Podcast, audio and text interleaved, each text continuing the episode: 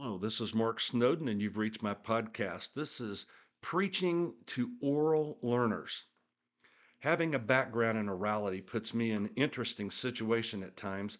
I think we all recognize that most people in America, especially Cincinnati, have a non reading preference as orality in America continues to grow.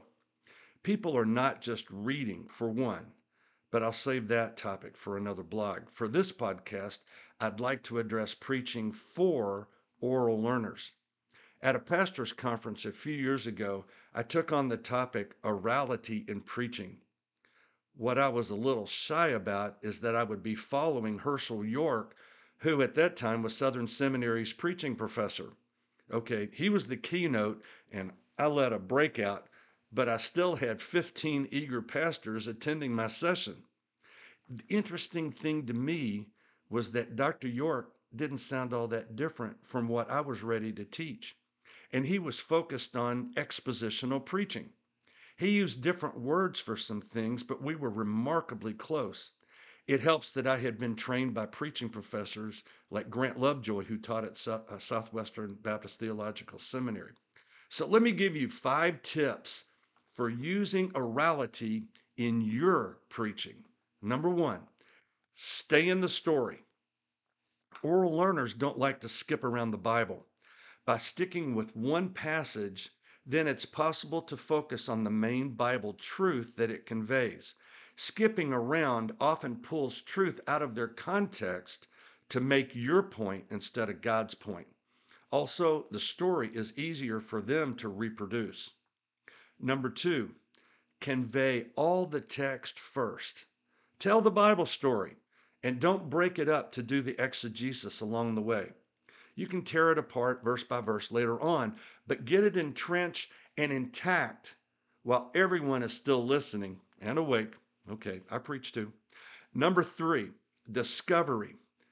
What does the exegesis? Who does the exegesis? In small groups like Bible studies, it's wise to ask open ended questions and allow the discovery to happen by the participants. When you're the lone voice in the pulpit, then what if you asked open ended questions and just let them hang in the air for a bit? Allow for quiet. Engage the imaginations of those in the pew. Help them become active learners.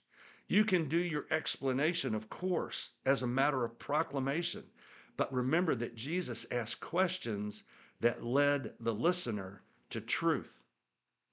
Number four, organization. Preachers are taught to use an outline in presenting their expositional sermons. They present the text, application, and then response. In oral methods, we've learned that it's a lot, a lot easier to remember head, heart, and hands. Head helps everyone learn the story without embellishing it, the text. Heart gets at the application in our lives. And hands is not only a personal response, but a response that often demands action, which is can be summed up in I don't know, like ministry or witness, things like that among those that we know who need the biblical truth. Number five, oral Bible. Each Bible story helps internalize God's Word. It's the essence of hiding or storing up God's Word mentioned in Psalm 119 11. When the stories are strung along chronologically, that is one method to help learn the redemptive arc of God's meta narrative. And if the story is placed firmly in a specific context, it's possible to return later and fill in some additional details that oral learners crave. In our world today, people simply do not know Bible stories, not really intact where they can reproduce them accurately. When preaching, we sling words from the pulpit that people just don't know. Sin, for one. Is that just something that we feel guilty about when we get caught? They often know God, but not Jesus. And Satan and the Holy Spirit don't really exist, do they? George Barna, in his book, Think Like Jesus, pointed out that due to rampant biblical illiteracy, people have been actually making up their own theology. And today's preachers for the masses are no longer in our churches, but on our movie screens, our TV commentary, and coming through the voices of friends who just don't know any better and sure aren't basing their ideas on God's Word. Now, back to preaching the Word of God. Proclaiming is biblical, and you'll want to do that. No, no issue there. The Apostle Paul had churches full of oral learners.